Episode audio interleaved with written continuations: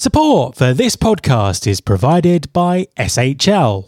From talent acquisition through to talent management, SHL's science and technology maximize the potential of your greatest asset, your people. SHL help you create the diverse, agile, and innovative workforce you need to succeed in an unpredictable environment. Their data driven people insights, unmatched portfolio of products, engaging experiences built on science, and global expert services are all delivered on one platform for all your people answers. Visit shl.com to learn more about how SHL can unlock the potential of your workforce. There's been more of scientific discovery, more of technical advancement and material progress in your lifetime and mine than in all the ages of history.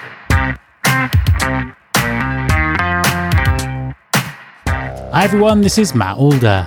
Welcome to episode 374 of the Recruiting Future podcast. The relationship between employees and employers is fundamentally changing. The integration of work and life has never been more in focus. Making work better for employees is no longer a wishlist item, it is imperative for competitive advantage. So, who's leading the way here? And are we seeing a short term trend or a permanent shift? To help answer these questions, my guest this week is Scott Behson, a professor of management at Fairleigh Dickinson University. Scott has recently published a book called The Whole Person Workplace, which explores how employers are building better workplaces by focusing on work life, wellness, and employee support. Hi, Scott, and welcome to the podcast. Hi, it's so great to be here. Thanks for having me. An absolute pleasure to have you on the show. Could you just introduce yourself and tell us what you do? Sure. My name is Scott Behson. I'm a professor of management at Fairleigh Dickinson University in New Jersey, United States. Um, I also um, have done a lot of uh, consulting, speaking, workshops, etc. Um, I run the HR program at our university, and I am so proud to be the author of the new book, The Whole Person Workplace Building Better Workplaces Through Work Life Wellness and Employee Support. And I'm happy to be talking about that today. Well, that seems like a very sensible place to start. So, give us an introduction to the book. What's it about? Why did you write it? How did it come about? Right. Well, actually, I, it's funny. I started writing the book in January 2020. Um, and then by March, I had to tear it apart and start over um, when the reality of the COVID pandemic kind of hit the the world. I, I think it's uh, really the right time for this kind of book because there's so much uh, rethinking about what we're doing in the workplace and with employees. But the the, the overall point um, behind the book is that. I, I, guess there's different ways that we, as uh, talent acquisition specialists, as HR people, as leaders, as managers, that as employers, that we can value employees. We can look at them as just part of the machine, just, you know, invest enough to keep the chain running. Uh, we could look at them as valued assets, which is good, right? Because we take care of a valued asset, but that's still kind of tr- uh, transactional, right? That's like we're investing in someone because it's going to be a return on investment. I propose the best employers value their employees as whole people with lives and responsibilities and priorities and stressors and challenges outside of work and a desire to bring more of themselves to work. And I think once you adopt that mindset as an employer, then you know it opens up so many different avenues to support employees because if employees are not thriving outside of work, if they're stressed or overburdened or you know are having childcare problems or you know health issues or or wellness issues they can't bring their best selves to work right? So um but this philosophy again you were we take on a little more responsibility to make sure our our the people who work for us aren't just successful at work but they're also um, we're going to try to help them be successful in the other parts of their lives as well. And again if we, we do this then there's a whole host of opportunities if we're creative to address employee concerns. It's interesting because uh, I'm sure if we had this uh, conversation, I don't know, 18 months or, or, two years ago, when you when you sort of first uh, came up with the uh, came up with the idea for the book, it would probably be a very different conversation to the one that we're having now with, with everything that's gone on in the last 18 months. Absolutely. In fact, you know, the book was going to be like, hey, let people work from home every now and then, or you know, things like that. And and of course, you know, the the the work world, including many organizations that never would have adopted work from home and remote work, you know, were forced into it. And in many circumstances, it worked very, very well in terms of keeping work going and and everything else. In other aspects, it really posed challenges. Um, one of the things we saw during um, you know the, the, height of the COVID pandemic, and hopefully we're getting through this. Uh, was you know we, we got a glimpse into people's lives into their living rooms. We saw their pets and their families and you know we saw how they were trying to juggle it all and deal with you know the, the potential overwork and the anxiety and all the other things that were going on. And i think we also got a window into the fact that you know it, it, it's hard to separate wellness from being productive at work right? Because if people were and lots of people are still you know very anxious very overburdened um, you know very stressed you know dealing with you know this deadly disease dealing with um, you know all the other things around the lack of support of schools and childcare and daycare that we've dealt with over the last 18 months. Um, that it was clear that a lot of people were struggling and i think many employers uh, thankfully and i profile a lot of them in the book um, you know stepped up for employees recognizing that it's hard to separate whether somebody's doing well outside of work and how much they can bring themselves and be engaged and focused uh, at work as well. Yeah, and I think that's really interesting. And I suppose there's a couple of bits to this because I think during the, the, the kind of height of the pandemic, we saw lots of employers really take this on board, but but also lots of employers who who were somewhat gimmicky in their in their response. You know, let's have an additional. Um, everyone's tired of Zooms and Teams calls. So let's have a Zooms and Teams yoga session or, or, or, or something like that. And obviously, it strikes me now, we're recording this uh, just at the beginning of August uh, 2021, and lots of employers are thinking about the way forward and what do they do and how do they deal with the world of work as it's going to be. What are the good employers that you've profiled? What did they do during the pandemic and, and how are they thinking now? Yeah, this is a really interesting time, right? Because we're in the summer. Uh, back to school is kind of around the corner. And I think a lot of uh, managers, a lot of businesses are going to tie kind of their return to workplace or return to office um, strategy with the return to school um, which makes sense, right? Because that's you know one less thing working parents have to have to worry about. But it's not that simple, right? Um, I think that uh, a lot of working parents are going to be very anxious about their kids going back to school, especially younger kids who you know are are still ineligible to be vaccinated. Um, but I think you know employers that take on a whole person workplace philosophy you know should think a little more creatively so maybe even if they're returning most of their workers to the office most of the time. Um, I think there needs to be more ad hoc flexibility, um, more control um, given to people over their time, uh, more trust given to people uh, to control their time. So, for example, you know, I, I, think many anxious working parents would love to ease their concerns by maybe doing the drop off and pick up at school themselves, um, right, as opposed to buses or you know other things like that. Um, you know maybe not rely on group based you know after school settings and things like that at least for a while. Um, and employers can help with that. Uh, but in addition to things like childcare and flex um, you know i think there's a whole host of things that um, you know smart employers can do. Um, you know it's you know some of it is simply like not putting pressure on people to reply to emails at 10 o'clock at night. Um, a lot of it is paying people you know livable wages and having um, you know solid benefit programs that just you know less things for people to worry about. Um, and of course people have other things going on rather you know not just working parents but you know there's elder care challenges uh, people who you know have developmental goals or would love to get a certification or go back to school or um, would like to volunteer. And you know there's things that employers can do to support them uh, with those. And that's what, you know, a lot of the employers I profiled in the whole person workplace, they got creative when it came to being able to support these things. Large companies were able to have big policies around this and to offer a wide range of formal benefits. Smaller companies had the advantage of getting to know their employees as individuals and create more custom fit solutions that that work for them. And I profile companies that had as few as eight employees.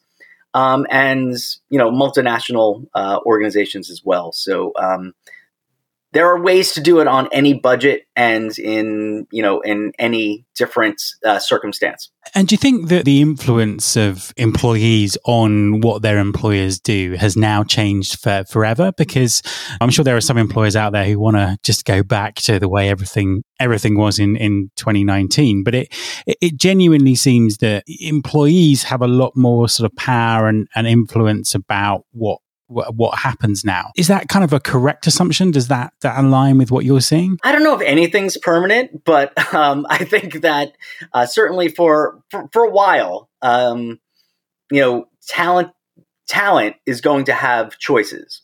Um, you know, so if you have you know valuable skills, uh, you're going to be able to, uh, if you want to, move to an employer that uh, better suits you, um, which puts a big challenge on employers, right? Um, so you know, we're seeing there's a lot of news about what's called the great resignation, or I prefer like the great reset, where a lot of employees are rethinking where they work, what they're doing, who they're working for. And, you know, to me, it's not just the story of, you know, people hourly wages trying to make a couple more bucks an hour. I don't think that's really the story, although the media seems to have jumped on that. I think, you know, I think most employees who have choices are thinking about, you know, how did my employer help? How, how did they consider me over the last 18 months? Did they consider me as a person as opposed to just like get back to work and do what you need to do? Or, um, you know, were they, were they considerate? Were they able to listen to my concerns and try to work with me on, on solutions to them? And if not, they're going to be looking for a new place to work.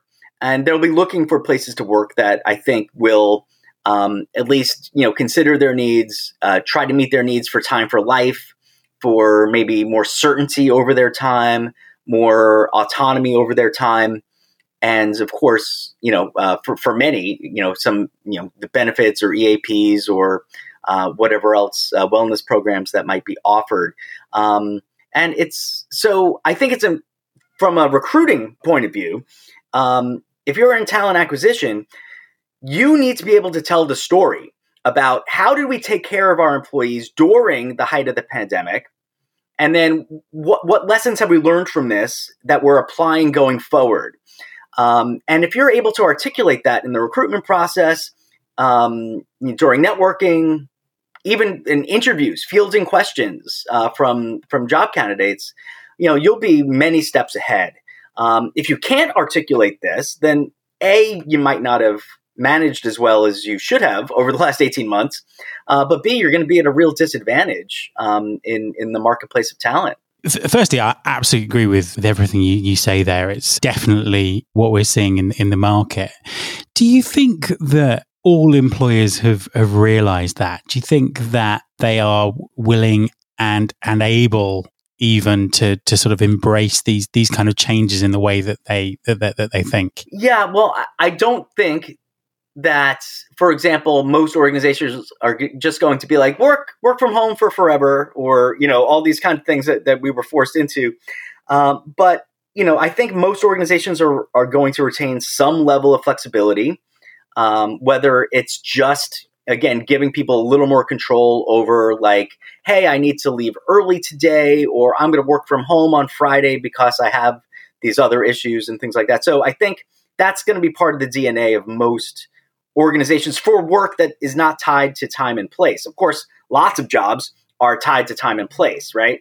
Um, you know, uh, meals need to be cooked in a kitchen and nurses need to be in a hospital. So, you know, we're talking about different types of employees here, right?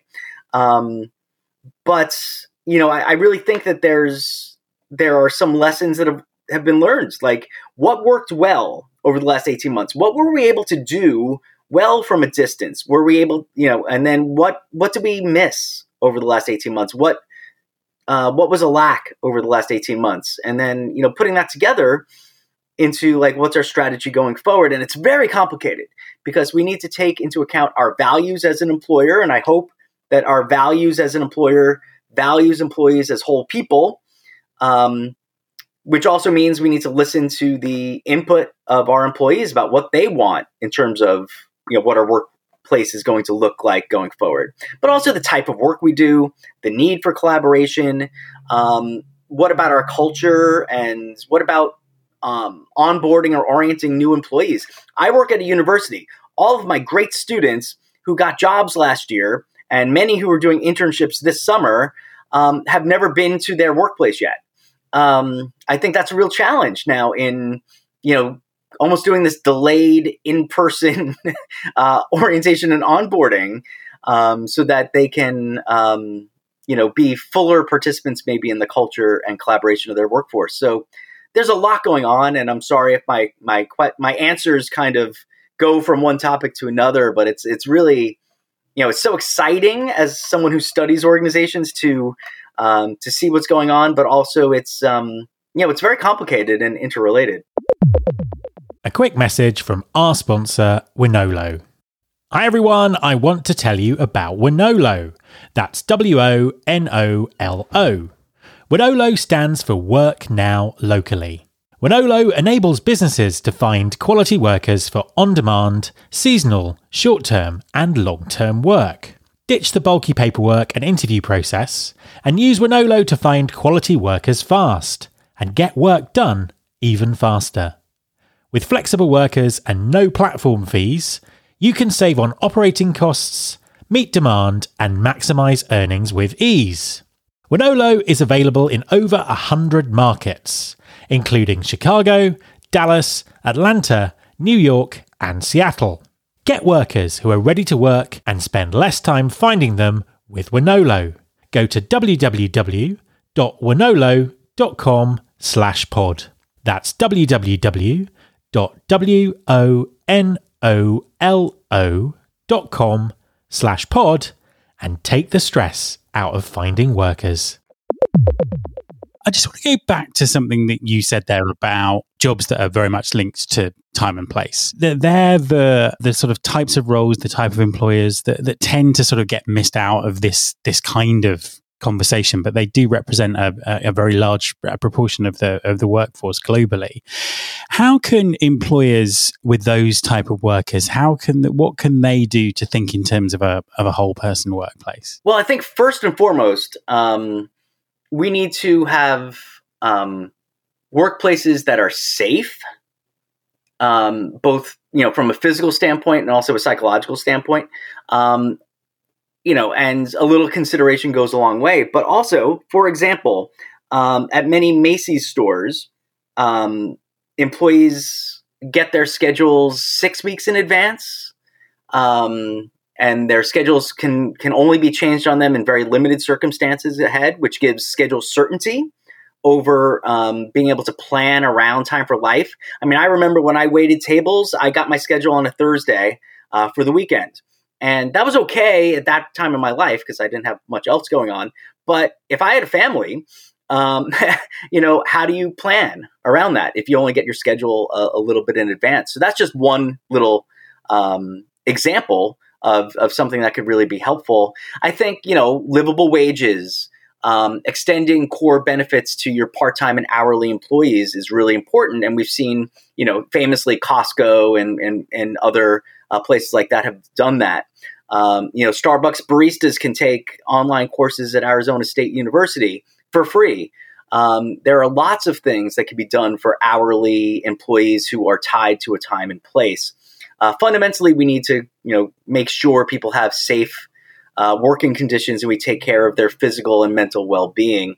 Um, there's no reason that a lot of the positive changes to the workplace can't be extended to everyone, and I, I feel very passionately about that.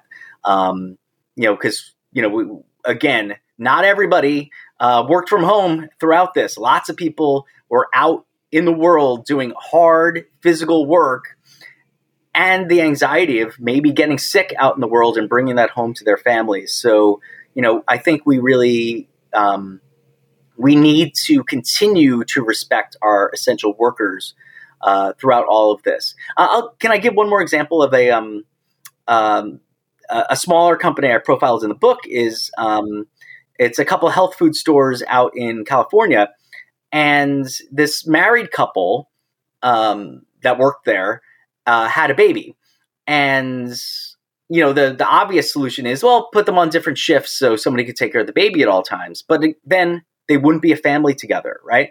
So the owner of the this company who knew these two employees, he said, no, no, no, no, both come to work same shifts.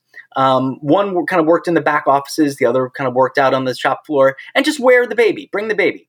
Um, and basically, one or both of them wore the baby throughout the day uh, while they were working. Now, this baby is like six or seven years old um, and is like the mascot of the store, and all the customers love this little girl, and this girl knows all the the uh, regular uh, customers, and um, this family got to be a family um, because just this small business owner and an hourly, you know, uh, workplace uh, took it upon himself to just figure out like what's a good little creative custom fit solution that works for them.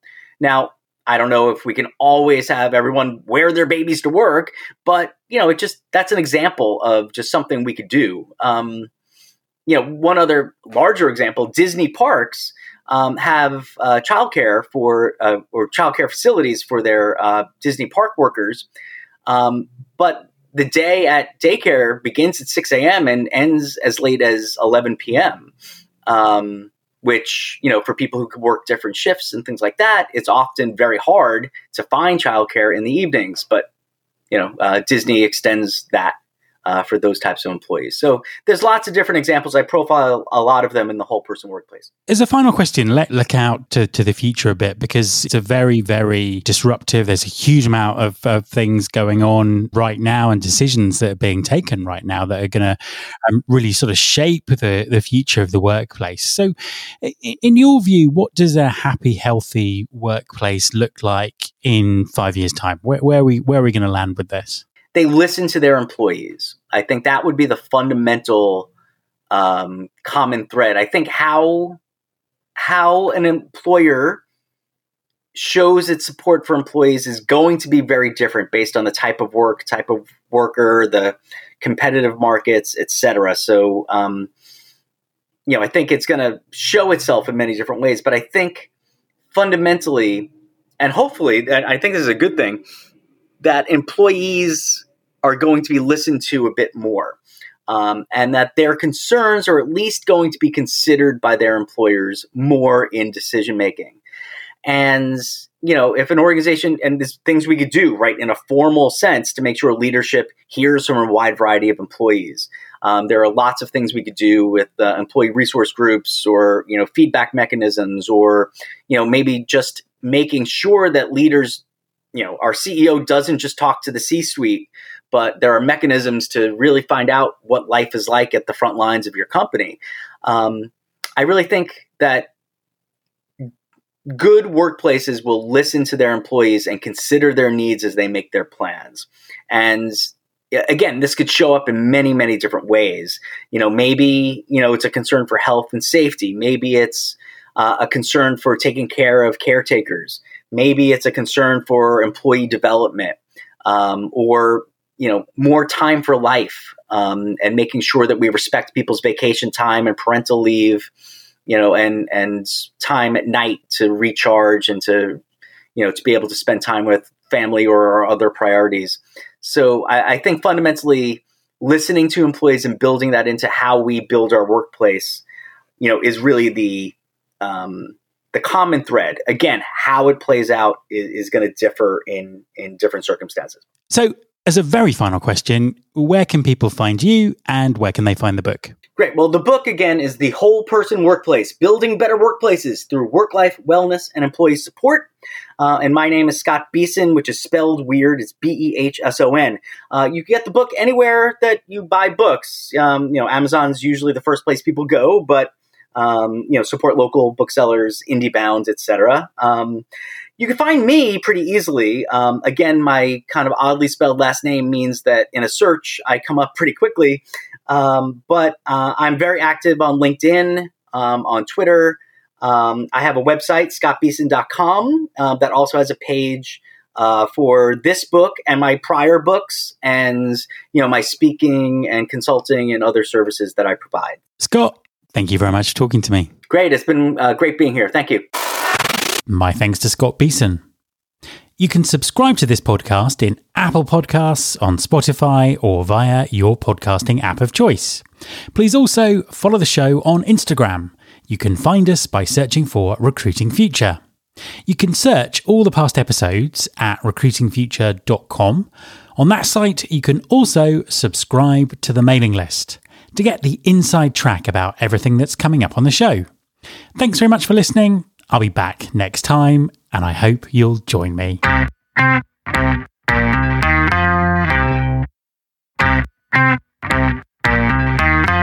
This is my show.